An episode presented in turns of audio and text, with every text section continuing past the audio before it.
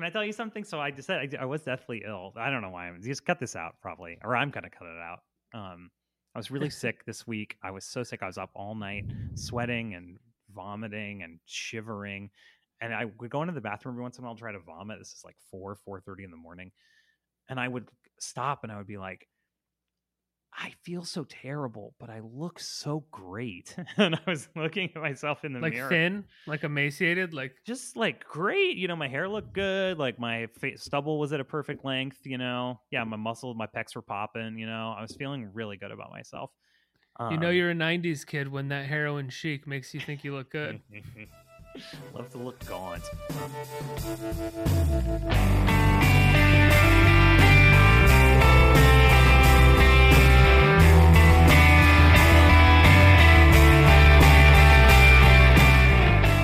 From the critically acclaimed director of Eight Men Out and Matewan, These people out on the You street. walk out to your door, it's a friggin' lunatic asylum. L Street has to come down for Galaxy Towers to go up. City of Hope. I'm a free man today, Bobby. Shit is gonna happen. Important stuff. I feel it. Siskel and Ebert give it two thumbs up. I raised the rent to the legacy. I had the heat off for three weeks in March. These people are not leaving. I can handle it. David Anson of Newsweek hails it's remarkable. People do favors for me, I do favors for them. If you can't get respect, you settle for fear. Peter Travers of Rolling Stone calls it riveting, gutsy, knockdown entertainment. The DA's office is butting into it. You're using my kid against me like this? And the New York Post says it's sensational. Already put things in motion. What does that mean? City of Hope stars Vincent Spano, Tony LoBianco, and Joe Morton. I think Dad might be in trouble. And we're talking about a movie that we both loved. I would I would venture to say in my mind one of the best we've watched. I think it's one of the best movies that we've watched. Yeah, hundred percent. and largely forgotten. I have never heard of it before. Uh, I I had never. I, I maybe I'd heard of it, but I definitely had never seen it before. I was surprised you had not seen it before. It seems so I have seen your it. Shit. Oh, I had seen it. Oh, Yeah, I saw it. I saw it in. Um, I think I saw it in high school, and then I think I saw it again in college. But like going back and watching it this time felt kind of like watching it the first time. Like I mostly remember David Strathairn's character Mhm. and uh and Joe and a little bit of Joe Morton and uh some some some conversations that friends and I had about the movie. But it felt like watch watching it for the first time. Like I don't think I had noticed Robert Rob, Robert Richardson's cinematography as much as I did this Mhm. this time. Welcome to 30 years later. I'm your host, Ricky Camilleri. Uh, joining me um, as always, uh, Chris Chafin. Chris, say hi. Yes, hello, it's me, Chris Chafin. Um, yeah, so the movie this week is City of Hope, John Sayles, 1991, written by, directed by, and starring, right? And edited. and edited, and edited. Did he do the soundtrack? Uh, he, no, he did not do the soundtrack, but yeah, he wrote, directed, edited, and uh, and uh, and he plays a big part in it. So I just to draw you out, and for the benefit of the listeners, and also to I sometimes I feel like I have this role, and also this is just true. Um, speaking of John Sayles, Ricky, so like this is somebody, of course, I'm familiar with, and I'm I, but I, looking through his filmography, I was like, what is the thing that John Sayles is famous for? Would you like me to get? That's exactly Would you like me to educate you? I would love for you to. So John Sayles is in many ways considered the father of independent film. The reason that he's considered the father of independent film because it's like a po he's like a post Cassavetes self financer. So he in the 70s wrote a lot of films for Roger Corman, um, as well as other people. He was just like a go-to writer for hire. And then his first film, Return of the Secaucus Seven, he financed with his own money. He even went and wrote a movie after he shot Secaucus Seven, so he could buy an editing machine and edit the movie on it. And it, he they shot it in uh, television aspect ratio because they didn't think it would ever play in a movie theater. But then it played at a festival or something. It was a huge hit. After that, he got um, he got more money to make movies, but then he also uh, he also got used still used his own money to make his movies. One of his a couple of his famous movies. His heyday is really the 80s, but he also has a couple masterpieces in the 90s. Um, but like Lone you've got Star, I guess, is one of his most Yeah. famous movies, right? City of Hope, Lone Star. I mean, 80s and- and 90s, I guess you could say. 'cause Eight Men Passion Out. Fish. Well, Eight Men Out is the 80s. So you have the 80s, you have Return of the Secaucus 7, although I think that's maybe late 70s. And then you've got Baby It's You, you've got Eight Men Out, um, and you've got Matewan, which is uh, a, another bona fide classic. You know, it's about the um, it's about the Union busting uh, in West Virginia, uh, coal miners in West Virginia in the 19 you know.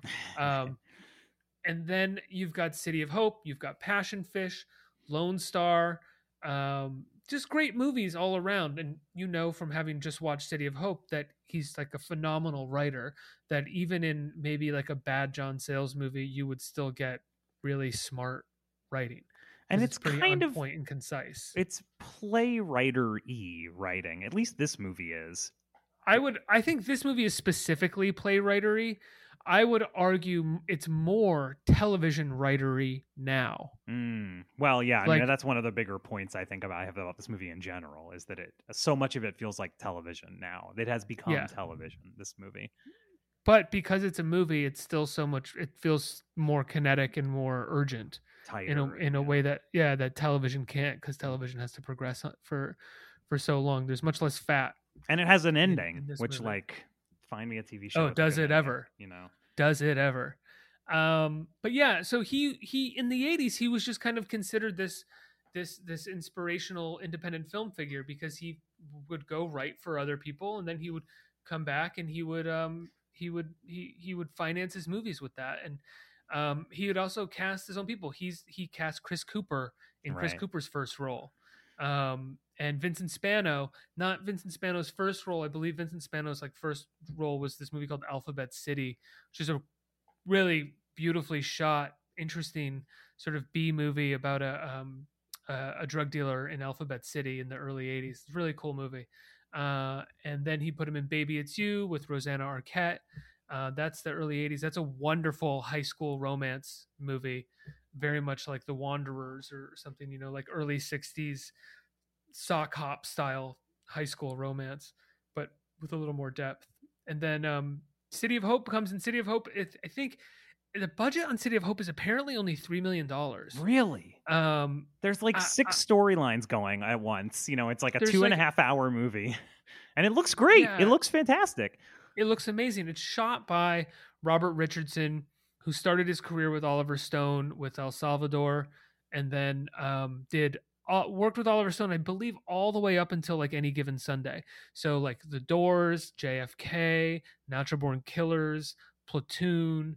Um, but in my mind, specifically, Born on the Fourth of July, The Doors, JFK, Natural Born Killers are like four of the most innovative uh, and, and influential pho- movies photographically of the 90s and the 2000s. And I think in City of Hope, you see specifically what makes Robert Richardson so influential, which is that like um, blown out white backlighting that's on everybody at times. It looks like it's supposed to look like a street lamp, but it's like really kind of blowing out their faces and their backs, which Spike Lee then uh, like starts using in movies like Clockers and uses uh, like really uses in Summer of Sam, and Scorsese even starts using in Bringing Out the Dead, which Robert Richardson also shot. And he also, I think he also shot The Aviator, and he went on to he works he shot Once Upon a Time in Hollywood and Inglourious Basterds, and you know a few other movies. He's a big he's he's he's a big shot. He works with the big dogs, um, but he the cinematography in City of Hope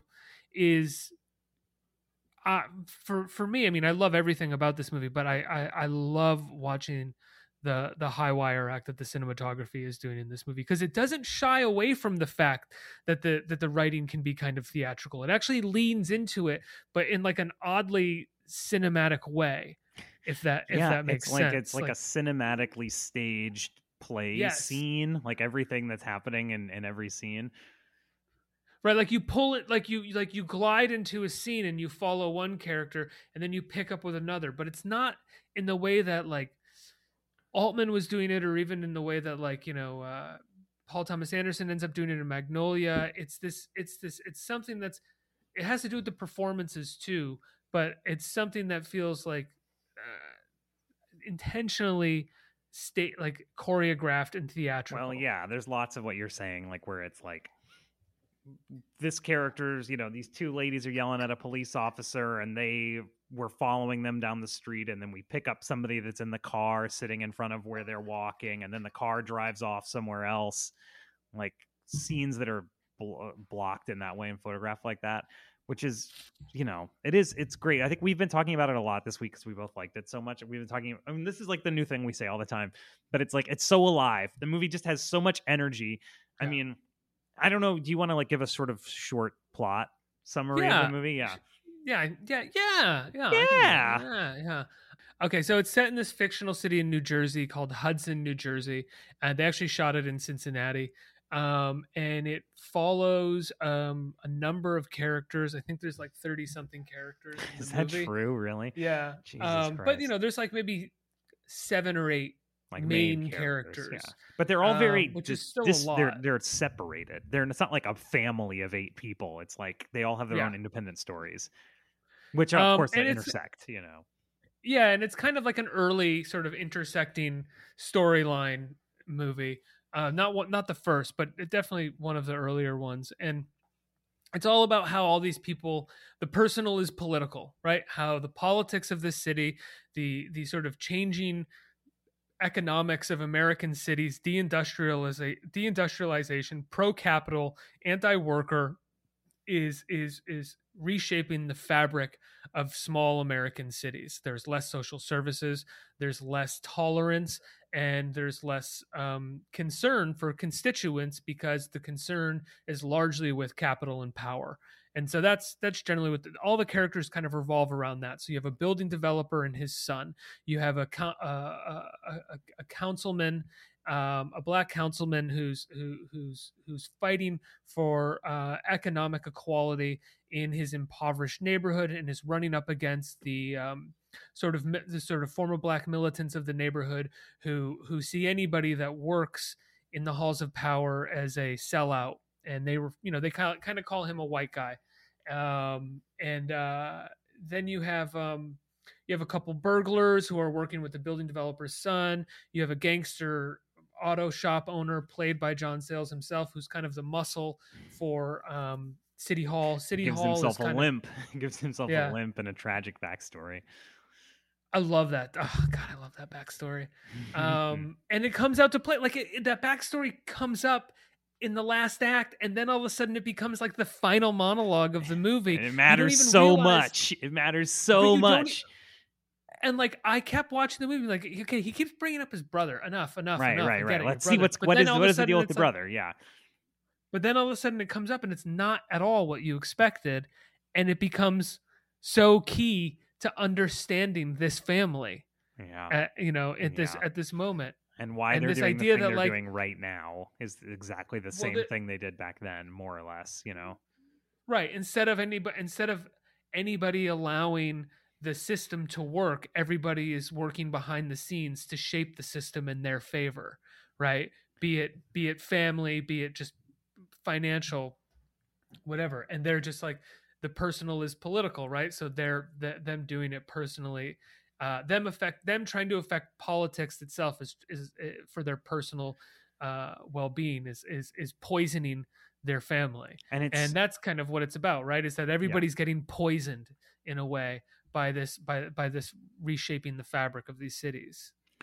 And the way that people I mean like you're saying you know the personal is political the way that like these um these little incidents that on their own don't seem very important somehow snowball into something you know crazy and very significant but at the same time like completely divorced from reality and in fact admitting that these incidents are are not important at all you know?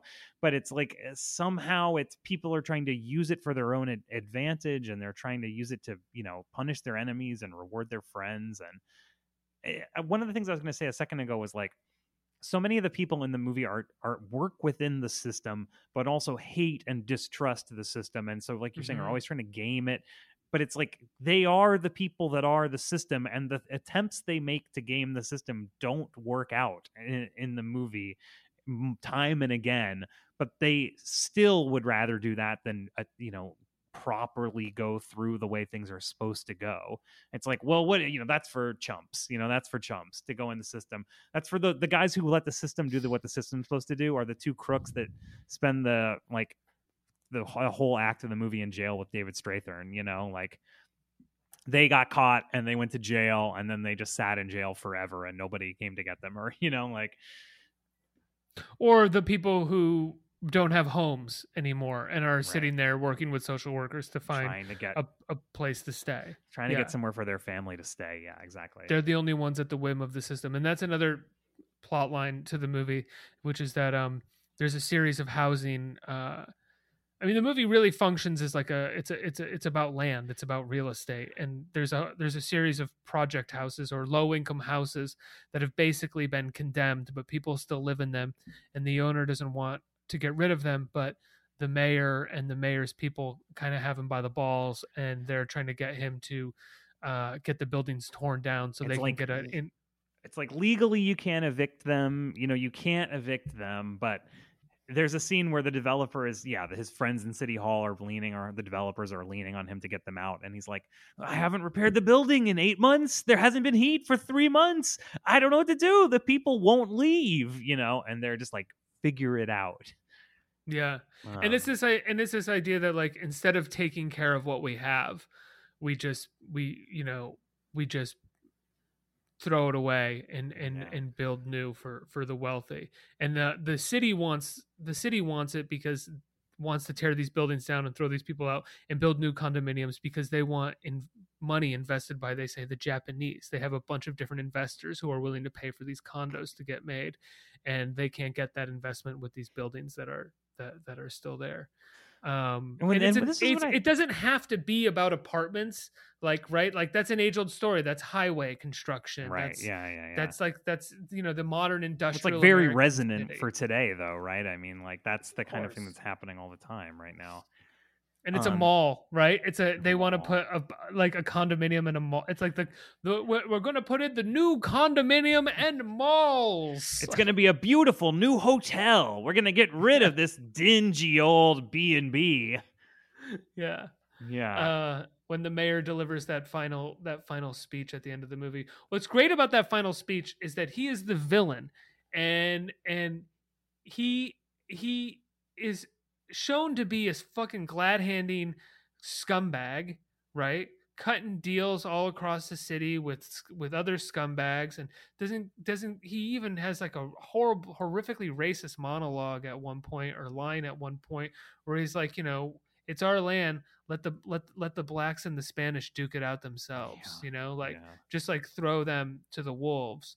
Uh, and then he delivers this speech that is all about lowering taxes, Mm-hmm. fucking getting investment in the city, stopping crime, right? And it sounds it sounds right out of a speech that Joe Biden would give.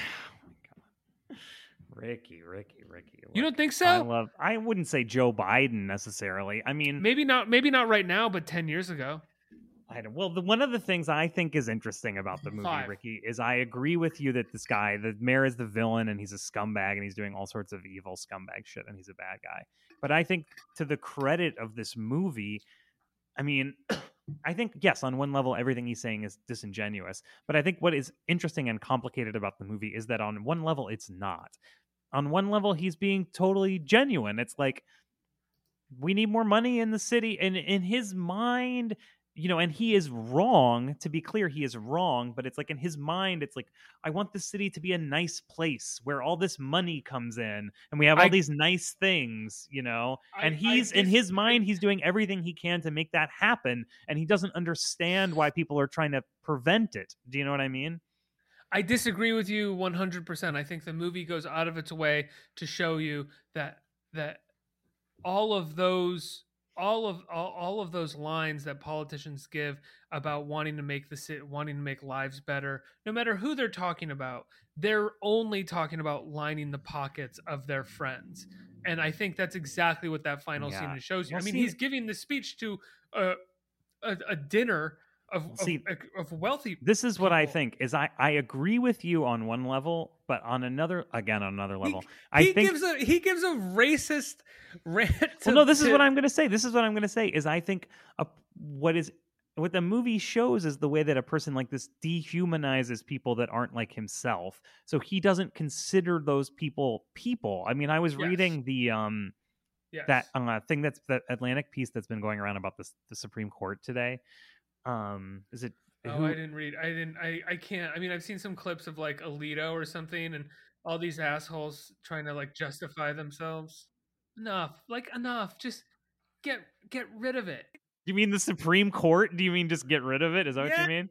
Like, like, uh, like, what are we doing? We're going out of our way to try to like justify this court's impartiality when it's like the every election we're trying to vote somebody into the into office so they can put Heck, someone that right. we No, like into the Supreme Court. So why is anyone going out of their way to say that the court is impartial? We Well, know that's the point. not. That's the point of this article. That is the point of this article. Is that how ridiculous that is and how disgusting it is, and that is Alito is standing on you know wherever the fuck he was, like being like this ridiculous article that says we're biased, you know. But one of the things that is in the piece is it says Republicans view the they they feel their opponents are voted in by a majority of semi citizens who don't have any rights to govern, and that is what I think that this movie is about in a lot of ways. Is the people in power just dehumanize people that don't look like them and don't think they're real people and don't think they deserve any say in government and don't think they deserve anything in general you know I, th- I I think liberal I think liberals do the same thing. i mean okay i wasn't saying it was a conservative i was saying people in power is what i said Yeah, fair enough. Fair enough. You're right. I mean, I, I, I, I, I, I think that people in power uh dehumanize. Yeah, I think. Yeah, I'll, but that's you're what i think is so important to understand about people like this is like their worldview is incorrect and racist and classist and self-centered but in its own way it is genuine they really do believe they're making the world a better place but it's just the only people they think are real are people who are like them and everyone else doesn't count you know Well, we're also conditioned to think that as well. We're also conditioned to think that billionaires are the like are, us, are right? Yeah. no, not just like us. They they know better, oh right? right, They've Yeah, made yeah. they've made a billion dollars. They they're smart. They they they they deserve to have a have better say as to how the world is, is run and how to shape policy. They've made a billion dollars. I mean, I know right? I've told you this story before, we're but that is that conditioned is to how the world that. works. That is like what Davos is. Is like anybody who's rich can go and talk to the leaders of the world and harangue them about how they think the world ought to be run, and the people listen to them. Yes. The people listen to them because they want to get close to them because they, They want to want the be near the other billionaires. They want the money. Yes.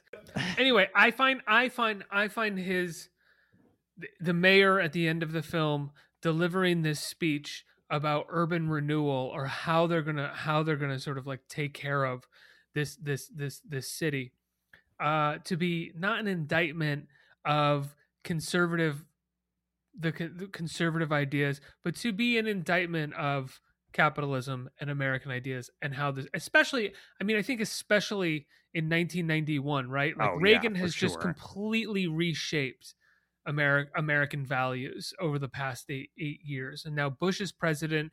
Next year clinton's going to be president.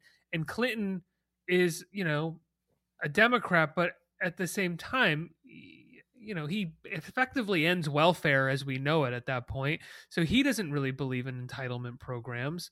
And so you have a completely uh, an america that has been their its values have been completely reshaped in the 80s that's just on the face of it. I mean deindustrialization was happening in the 70s right? These cities were being demolished in the 70s that's when we were starting global trade at that point. And so I think 1991 is this is this moment in time, and the 90s really were this kind of moment in time where you could you could say out loud like "fuck both parties," like this is they're this is bo- they're both bullshit. But now we're so entrenched in culture I mean, war, I think that's we can't really say that anymore. Maybe not. Maybe not now, like post Donald Trump. But I think I don't know. Lots of people say "fuck both parties" all the time. That's like one of the most popular Sure, positions in America. Sure. You I mean, you you can say you can say that those right? Like, clowns sorry, in. Washington. I mean, that's all anybody Sorry, ever says. I don't mean to know? say you can't say anything, but I do mean to say like in in some circles, it's like there's this there's there's this sense that right now that like because of Donald Trump, right, and maybe even because of Bush a little bit. I would I would argue rightfully Yeah. because of Bush, um, that uh, you know the Democrats are just so much better than the Republicans, and like, what are you talking about? Both parties are corrupt. Like, well, that was the whole thing. I mean, that's the why Don- Al Gore lost, right? The Is because this is this was like the Rage Against the Machine position in 1999, 2000 was like Trump and Bu- or Bush and Gore, same thing. You know, they're all corrupt. And then a bunch of people voted for Nader, and Gore lost Florida by 500 votes. And then we had the endless war on terror and torture and NASCAR and eight years of this stuff. You know, eight years of eight years of like the most irritating Maxim magazine and like everywhere. flags everywhere. Toby Keith, you know. So then the idea way- was like, oh, they're the same. Like Al Gore would have a secret prison in Poland where people are being hung up by their feet naked for like. But then you He know wouldn't. maybe he would, maybe he He- would. he- I, maybe he wouldn't, but you know who would? Barack Obama. yeah.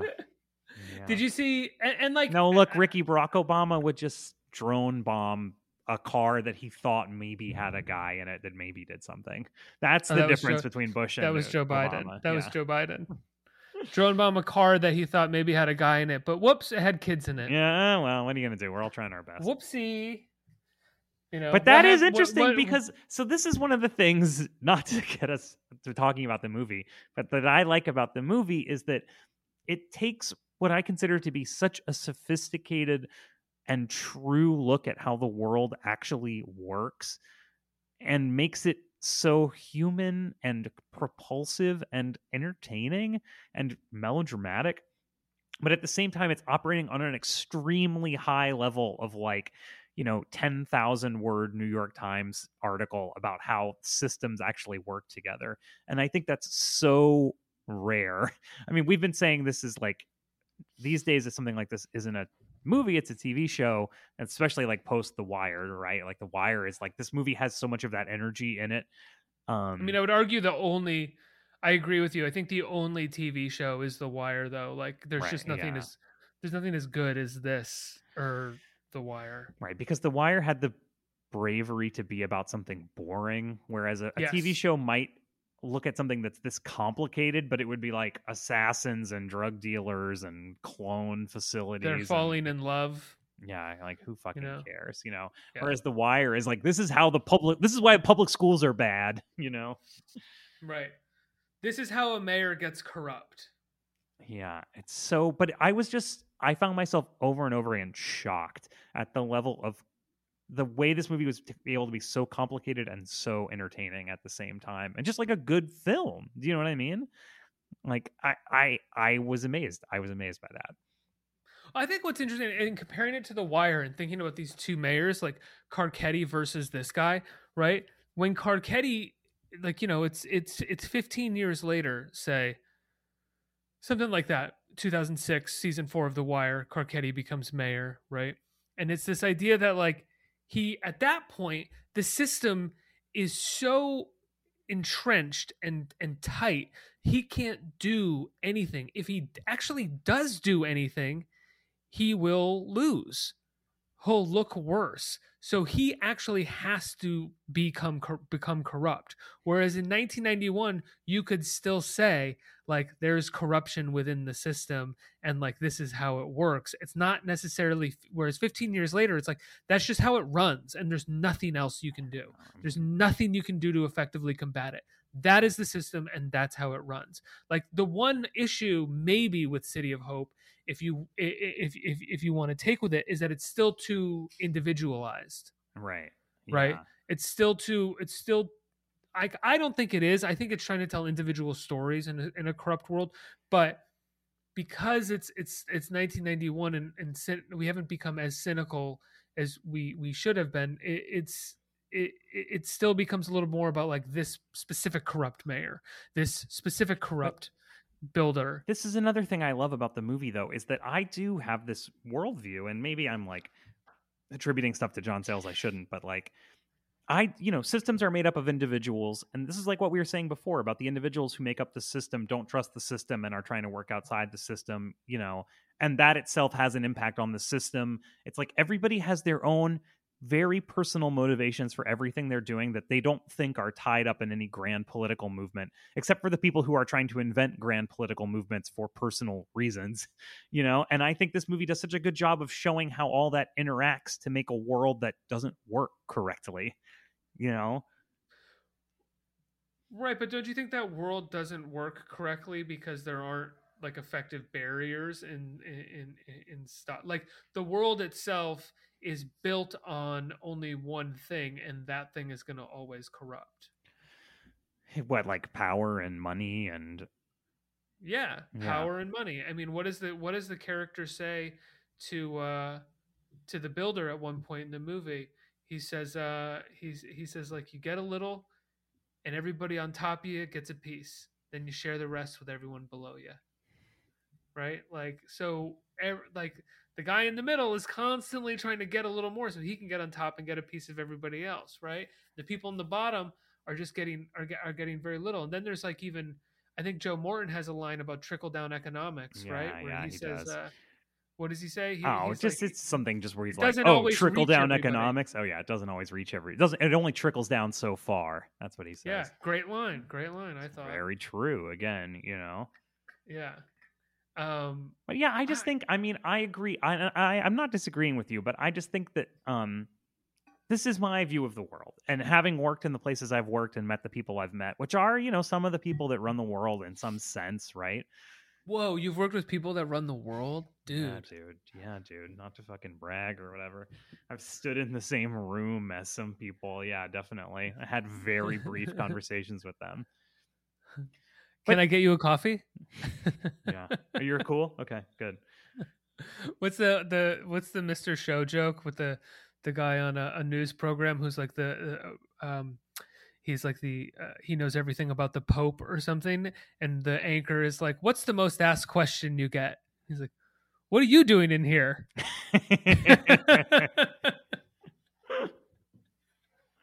Yeah. Oh, oh, you meant about the Pope. Yeah, yeah, yeah. But it's like, you know, everybody has just their own shit going on and everybody is constantly distracted and in a certain sense doing their best, but in another sense like not at all doing their best or even attempting, you know? I'm not arguing. I'm not arguing against that. Yeah. No, no, I didn't think you were. I'm saying the yeah. same thing. I'm saying that this that I'm saying that the system with within which we operate in doesn't allow people to effectively achieve their best as a hu- as as as human to human. You know. Yeah. No, I agree. Well, and it's because there, I think there's a fear of, and this goes back to like not trust, not trusting the system, even though the system is us. It's like there's a fear of making any change to America, like. Like it's working so great. I don't know, you know what I mean. But making any kind of like systemic changes is so scary to us. Whereas that used to be like the whole point of America is that they made systemic changes like every single day. You know, like everything they were like changing all kinds of shit all the time. Um, but like in the 20th century, we've lost lost that super hard. You know, and of course, all the not all those changes were good. Like obviously, a lot of those changes were really bad and made it a terrible place and were in you know inequitable and racist. But I there's just been a way that America has been like ossifying over the last 50 years that I think is really unhealthy. You know, Yeah, because it's a it's a it's a for lack of a a better word, a non cliche word, it's a machine, right? And the machine Yeah. can't stop. It's like a and the people that ben- it ben- the people that it benefits are have been able to game the system to make sure it doesn't change. right for everybody else. It's a stock market ticker, like Right. that just kind of goes by, and they, like there's absolutely nothing that you can do to to stop it or pause it or get in between any of those numbers and figure anything out. You just have to sort of ride the conveyor belt. And this idea that like any kind of elected official is going to be able to do that at this point is maddening. Like, what are you talking about? They're they're solely getting elected to do the same thing that somebody who fucking makes an app is trying to is trying is trying to make the app for to get rich. Yeah, exactly. Yeah, I mean it's so. I mean, not to. T- you're right. I mean, the stuff about Kyrsten. Should we get back to the movie? Yeah, yeah. You want to? Oh, sorry, you're gonna talk about Kyrsten Sinema? Get it, get it, Well, dude, go. what the wanna fuck? hear. Like, what the fuck is this person? Like, what? Why? Why is she doing anything?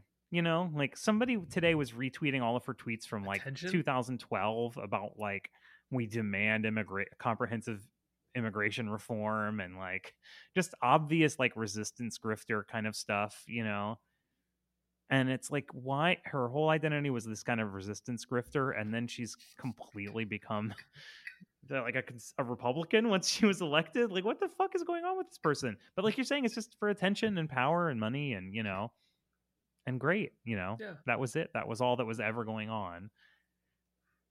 But there's no way they didn't know.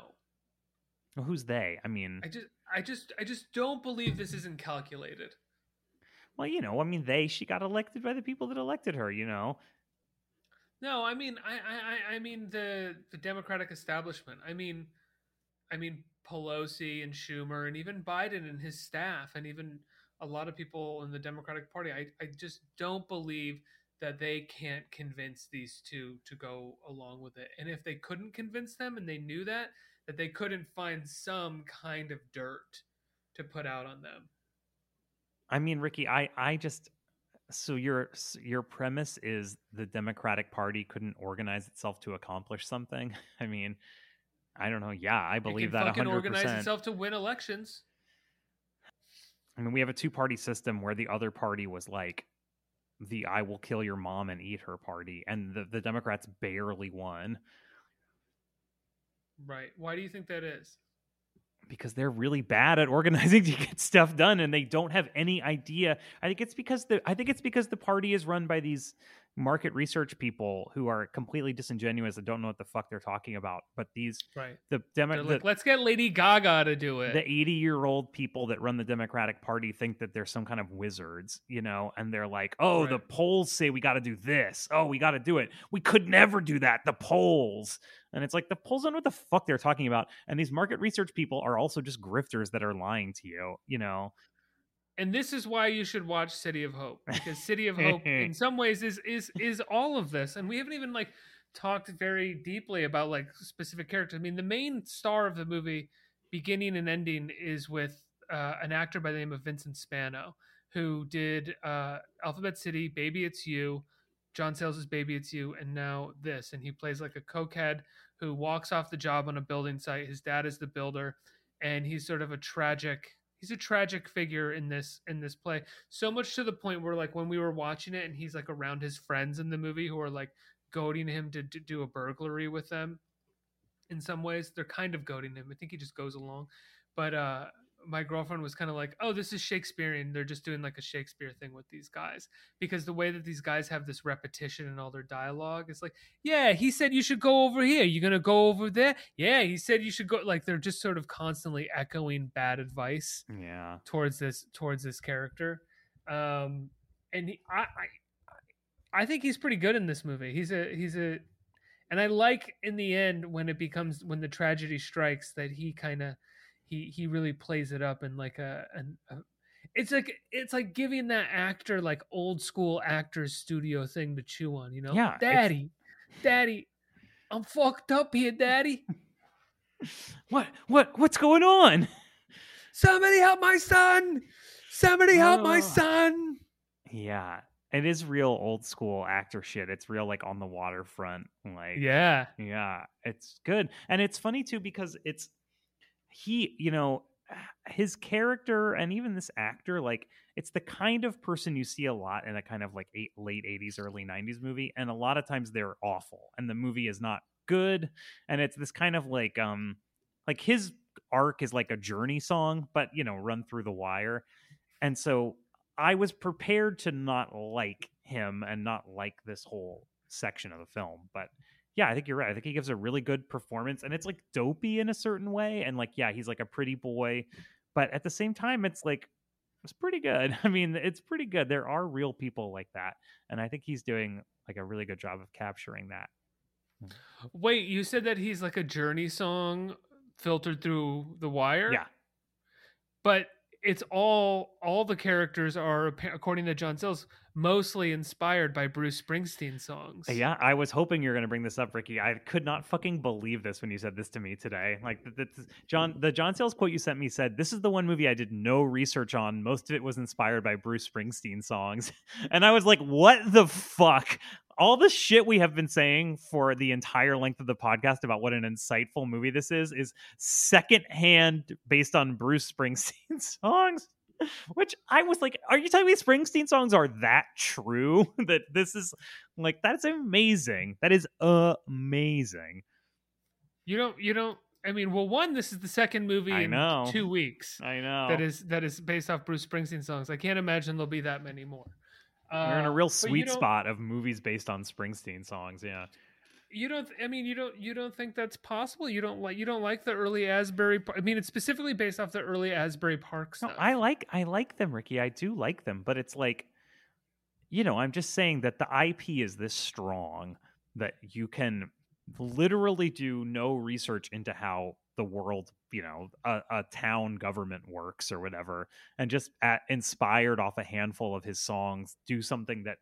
You know, 30 years later, we could sit here and be like, wow, this is so amazingly insightful about America. You know, that's really impressive. I think that's really impressive.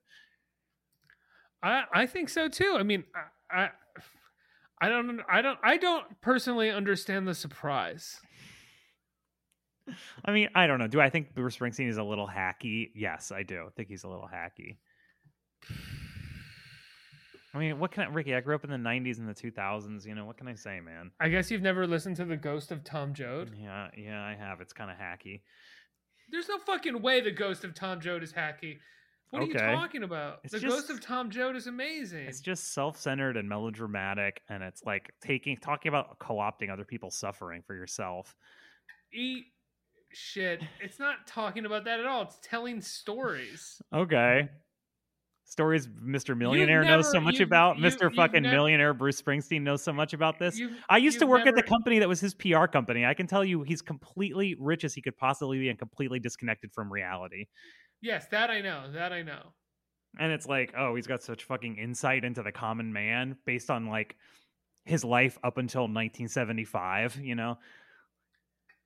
I I'm with you there, but I do think the go. I think the '90s he was still trying. Post that, post Tom Joad, it's all like, especially like post 9/11 with uh, you know, we take care of our own is like just fucking trash, like Yeah, absolute and trash. tragic and tragic. Yeah. Yes, yeah. The fact that he participated in that shit. But this is what I'm saying. This is what I'm saying. And I didn't at all begin by saying anything bad about Bruce Springsteen. I just said it's impressive to me that you could take as a jumping off point his songs and make a movie this good, you know, without doing any additional research. I mean, come on. I, I want to. That's like saying I read a comic book about boats and I built the world's fastest sailboat. And I'm like, I can't believe that happened. And you're like, well, they're very good comic books. You know, I'm like, okay, I understand that they're good comic books. No, I'm just saying on. it's very impressive. Come on. He he like he dedicated his he dedicated a portion of his career not just to like writing quote unquote about the working class in a way that was we take care of our own. He specifically wrote about deindustrialization in like Youngstown, Ohio, know, and in New. Jersey. They are very good comic books about boats. I agree. I'm just saying it's amazing Get you could start with here. those and then end up with the world's best You- boat, you know? You are I you you are taking it too far. You're taking it too far. oh, I mean, were you triggered, Snowflake? Is that Yeah, he's he's he's Bruce Springsteen. Come on, man. Come on, man. Yeah, It's okay, Bruce bro. Okay, bro. Uh, I want to talk about Joe Morton's character. Great, fantastic character. And what a performance by Joe Morton, right? An amazing. I mean, Joe Morton's one of our best. He's He's, one of our best. He's just never gotten, you know, he he's never gotten the chance that he really deserved. I think. I mean, outside of being in John, he was like a John Sayles regular, and then he was in Terminator Two. Joe Morton. Well, I think that the only hopeful moment in the movie, um, for lack of a better word, because the movie's name is City of Hope, uh, is is is is his is Joe Morton's uh, ending, right? because it's the moment that he recognizes how he can build a coalition amongst Right. the people in his community. And in the final moment, you don't know if they get kicked out of the of that dinner. You don't know if their words get heard or not. But what what what what what makes them prideful and what makes them happy is that they've come together. They've built a collection a collective of some kind with each other. Mm. And there's that I I wept at the moment when he he he rallies everybody and then he's walking out he's walking out of the shop that he's and they're all going to storm the halls of power, right? And he's walking out with his wife with Angela Bassett and she says and and she says uh well that was something he says are they behind me? And she says yeah they're behind you. And she says do you know what you're doing? And he says we'll make it up when we get there. I was like i thought that was so beautiful because it's not necessarily of course you want to change the system and you want uh, you want you want a better life for everybody in some capacity but it's also about collective action and that feeling of collective action that he is creating with these people which i thought was like you know it's all the movie's all about isolation and loneliness and alienation that comes through this system and the only way to combat that is to come together and fight it and that, that's like the one hopeful moment i think in this otherwise bleak and tragic film Well, I mean, it's interesting to hear you say this, Ricky, because I do agree that there is something in this moment that's joyful, and it's very. He's certainly joyful that he's pulling this off, and that everybody's following him around. But at the That's same time, the people but at the same time, it's a very bleak moment in the film. It's very bleak because the whole his arc is about he. So this we haven't even discussed this, right? But there's this whole plot line that involves these two black teens who decide to randomly attack a white guy who jogs by them because a cop harassed them earlier because some physically physically assaulted them. physically assaulted them because some neighborhood busybodies were bothering them about all the bad element in town right and this is one of the ways the film traces things from like seemingly innocuous to awful um you know not to say it seems innocuous but you know what i mean like very small to much bigger. Um so they get harassed by the cops and they beat up this white guy. And so then they make up a story that the white guy was actually trying to come on to them and he's gay.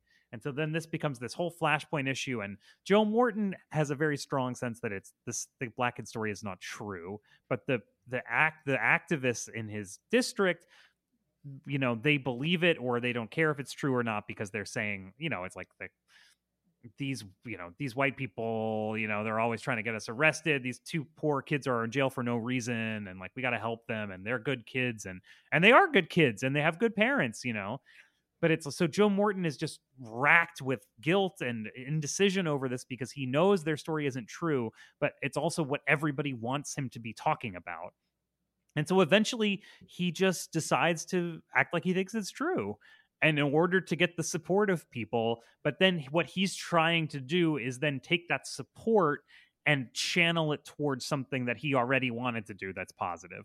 And there's a great moment in the scene where he's giving the speech to all the his all his constituents where you know he's like well yeah we got to get those kids out of jail you know the police can't railroad them like this and the activists are like look at each other like great this is great it's happening and then as he starts to lead the crowd towards other stuff the complicated boring stuff that joe morton wants to do they exchange a look like well this isn't what we want to be fucking doing but like also we can't really stop it at this point. and so then it's like what we're meant to understand basically is Joe Morton has compromised his principles and he's riding this knife edge of trying to lie and take the support of people but put it in a positive direction. And I the question I found myself asking is like, well, how long can he keep that up? How long until he's just disingenuinely doing stuff in order to keep himself in his position and you know, this is like how his how his career takes off and how his um principles are destroyed you know Mm. That's I mean, surprise. That's a surprise. It's a much more cynical reading than I had. yeah i mean didn't but is that's his U- plot usually, line. usually that's my job. i know but i mean that's his plot line right is like he doesn't think it's true and he doesn't want to say he doesn't want to say it's true because he doesn't believe it's true but then he just goes along with it anyway Yeah, but he also ends up uh, de-escalating it.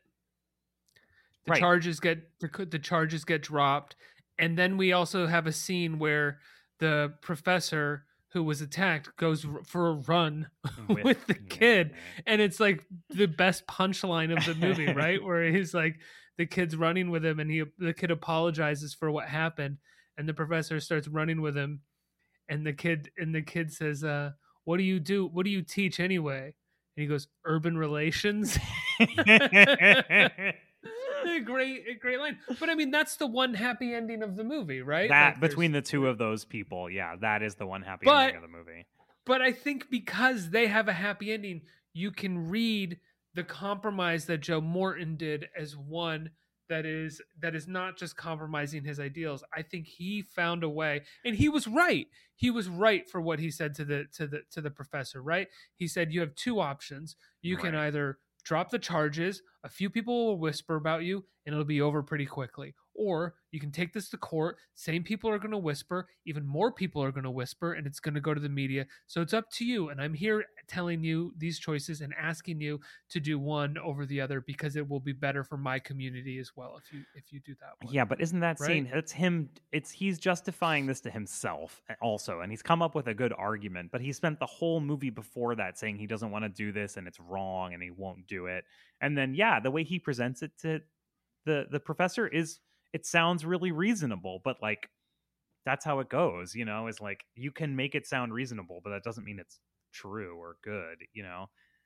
And I guess I kind of take that back because I just remember that it's the kid's mother who convinces him to go apologize to the professor. Yes. Yeah. Right? It's not like Joe Morton who goes and is like, Oh, "Do the right yeah. thing, kid." It's the kid's mother. Yeah. But the the the two activists, they don't they share a look when it when they when it find when they find out that the charges have been dropped.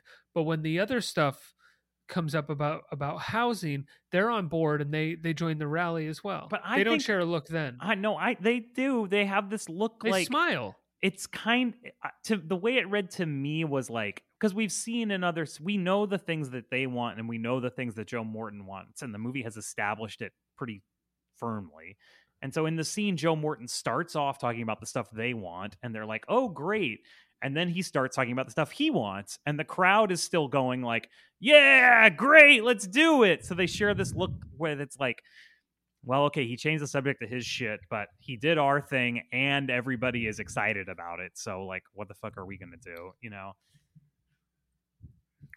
I guess so. I don't you so who where do you see any kind of positive or, or hopeful outlook in the movie or is it largely devoid of that? I think it's, I mean, I think it's largely devoid of that. I mean, the line, city, the titular line is in that monologue by the mayor where he's talking about, like, you know, he's saying all the shit about tax cuts and corporate incentives. And he's like, we need to make this a city of hope.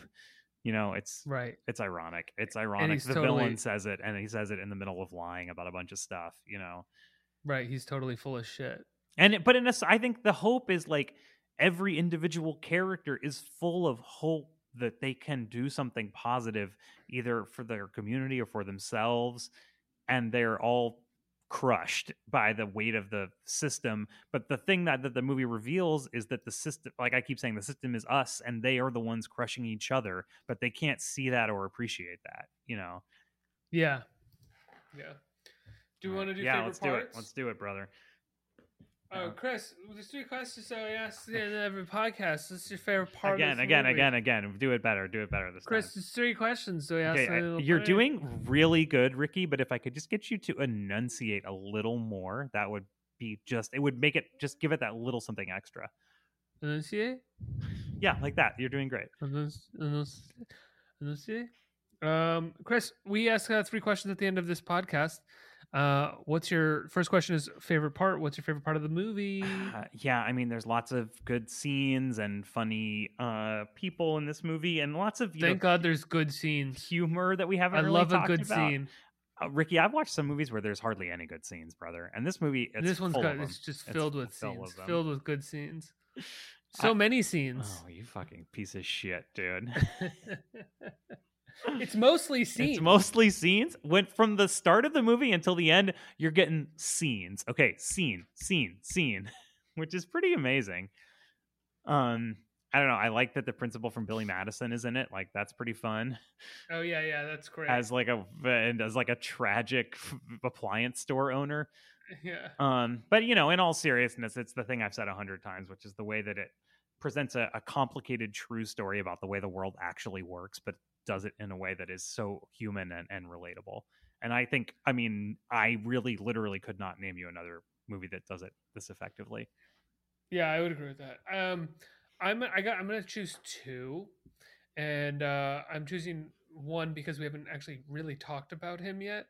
Uh, but the first one quickly is there's these two characters in the movie that are we were talking. I was I mentioned them before. They're the main characters, kind of like devils, and uh, they they lead him into this this dumb burglary and they're constantly talking shit about women i mean all of the that's one thing that's interesting about this movie is that all of the piece of shit men in this movie whether they're piece of shits because of women or not they are they are like objectifying women and being misogynistic all throughout the movie. Oh yeah, every like, single ton of- second. yeah, right. like there's a ton of misogyny in this movie but they're all from bad men who aren't necessarily bad because of women or like Yeah. because of their behavior towards women um It's just kind of but an anyway- ambient part of their personality is that yeah they're just exactly exactly it's an ambient part of their personality all they're talking about is objectify is like how is like fucking women Yeah.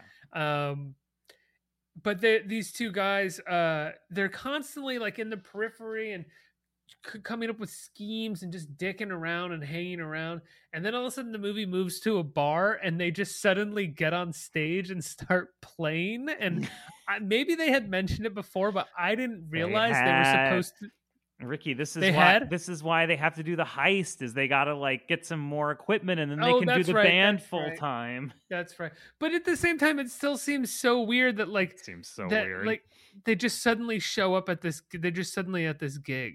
and they've been i mean i and i know this is sometimes what it's like to be a musician but it's like they've just they just seem to be two dirtbags that are at the bar doing drugs and being dirtbags and then like cut and they're on stage like playing guitars and keyboards and you know And it also seems like all their equipment was there waiting for them, like they're Yeah, famous exactly. or something. Like a band like this would be setting up themselves beforehand, figuring out. It's just like so unglamorous. Oh my god! And it And, would like, yeah- their whole day would be taken up with like whose car can we put this shit in? and, like, Yes, where can exactly. we keep it? What before we have to go on stage because we're not allowed to put it on stage until like ten minutes before we go on stage. You know? Like that in and itself is its whole its own movie. Yeah. But they just show up and all their stuff is ready for them to go.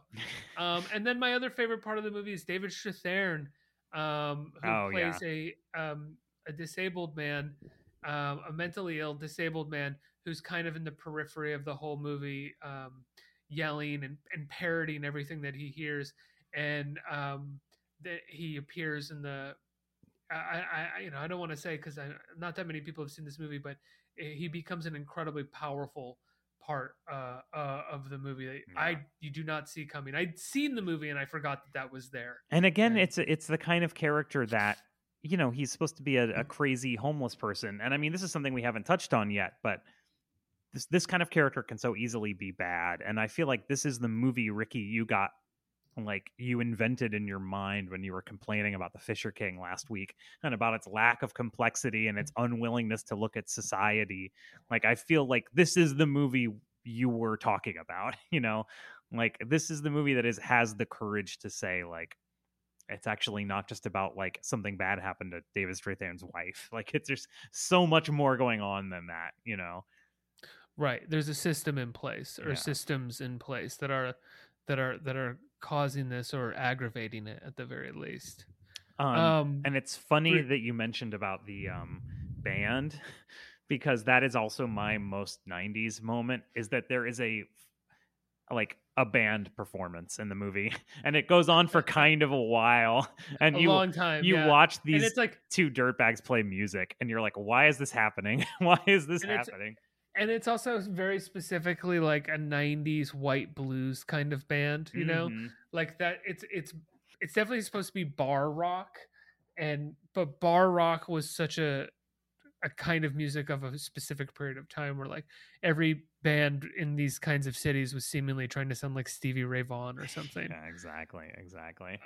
And just the Um, idea and uh, that what the movie audience wants is to watch some guys they've never heard of play some blues rock for a couple minutes. You know, like I'm gonna go with the most '90s thing about the movie for me is um, uh, Robert Richardson's Robert Richardson, right? What the fuck is wrong? I don't know. me? Get a little closer to the microphone, cowboy. Oh. Uh. Yeah, yeah, yeah. Robert Richardson. God. Uh, My most 90s part of the movie is Robert Ri- Richardson's cinematography because, like I was saying before, you can kind of see it in a bunch of other 90s movies after this, both with Oliver Stone, movies that Robert Richardson shot, and also movies that other people shot that were sort of looking at what he was doing and trying to take that style. Mm. Um, and uh, I just another reason to talk about his work in this movie again is uh, is good for me. Um, the other question we ask is, wha- What what is have it? we grown out of since this movie came out? You know, it's been 30 years since this movie came out. Uh, You know, what have we grown out of since since City of Hope came out? Good movies. I mean, that's my answer too. Basically, just like I can like imagine making a movie at this level of complexity f- for theatrical release in 2021. like, are you fucking out of your mind? Imagine being fearless and making something that's didactic, intentionally theatrical, and like walk and like trying to walk some kind of high wire uh, mean, of style. You okay, know? I'll and, say- and then at the same time, narratively textured like this. So there are they do still make didactic movies. Like, did you see Never, Rarely, Sometimes, Always? Yeah. So that's a didactic movie. The point of it is just Planned Parenthood is good, you know, and it's showing you that Planned Parenthood is good. Planned Parenthood is the star of the movie, right? Okay. But number one, it's very has a very simple message. Number two, it is it is intentionally does not look artistic or does not feature any, you know, personal melodrama. It's realistic. You know what I mean? It's Naturalistic. yeah. naturalistic, right? Whereas this is a movie and it is like we're saying playwriterly, it's theatrical in some ways. And it like you're saying, like the photography is beautiful and ambitious and it looks like a movie, you know? Yes. So I think when you make a didactic movie today, you have to shrink it all the way down to just like one eighth of this movie, and you have to shoot it like it's a documentary. You know, Well, I think I think in I think there was a period of time where like if you were going to make a didactic movie, there was a self awareness about being didactic. So why not, in some capacity, be Brechtian about it, right? Yeah. And I don't think I don't. That's not to say that City of Hope is a deconstruction of some kind, but because it knows that it's didactic, it's trying to do a stylistic. It's intentionally doing a having a tug of war between being theatrical and being cinematic, between being naturalistic and being theatrical.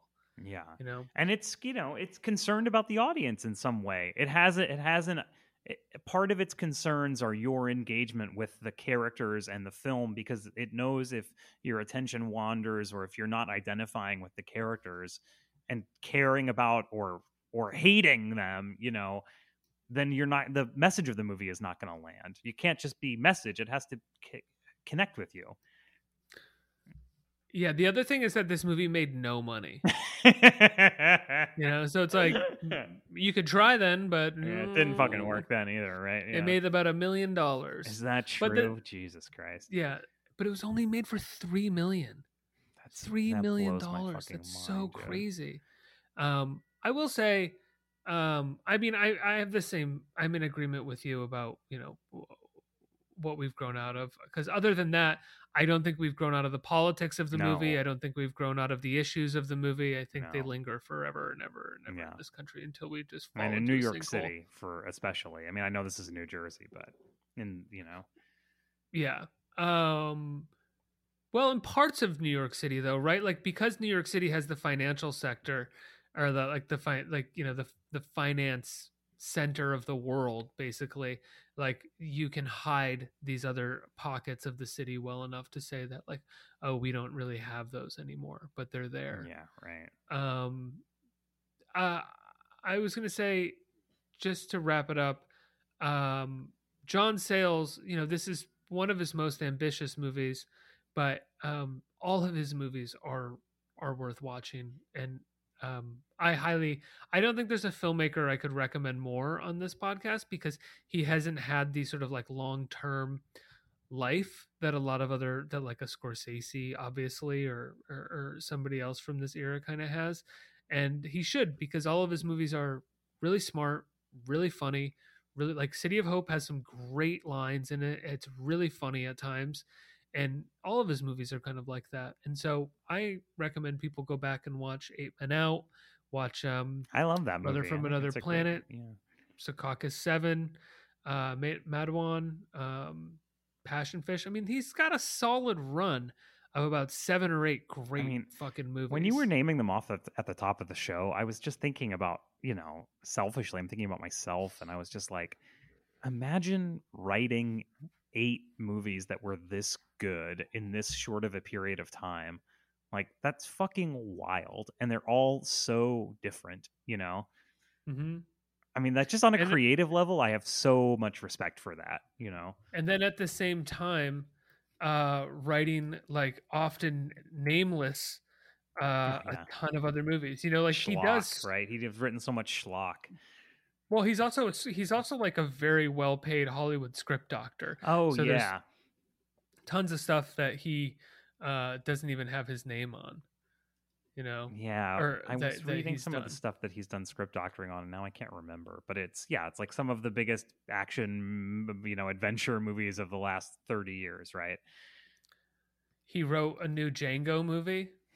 Not not Django Unchained, but Django the like original spaghetti western guy. Um Yeah, he's got his name all over stuff. And apparently he's written some Marvel. Oh, really? That's interesting. Yeah, but I, that could be wrong. like you can really see his touch in Thor: The Dark of the Moon. Is that is that one of them? Um All right, brother. I think we did it, right? That's it. yeah, I think we did it. We did Did you see my spots? Oh yeah, you look gross.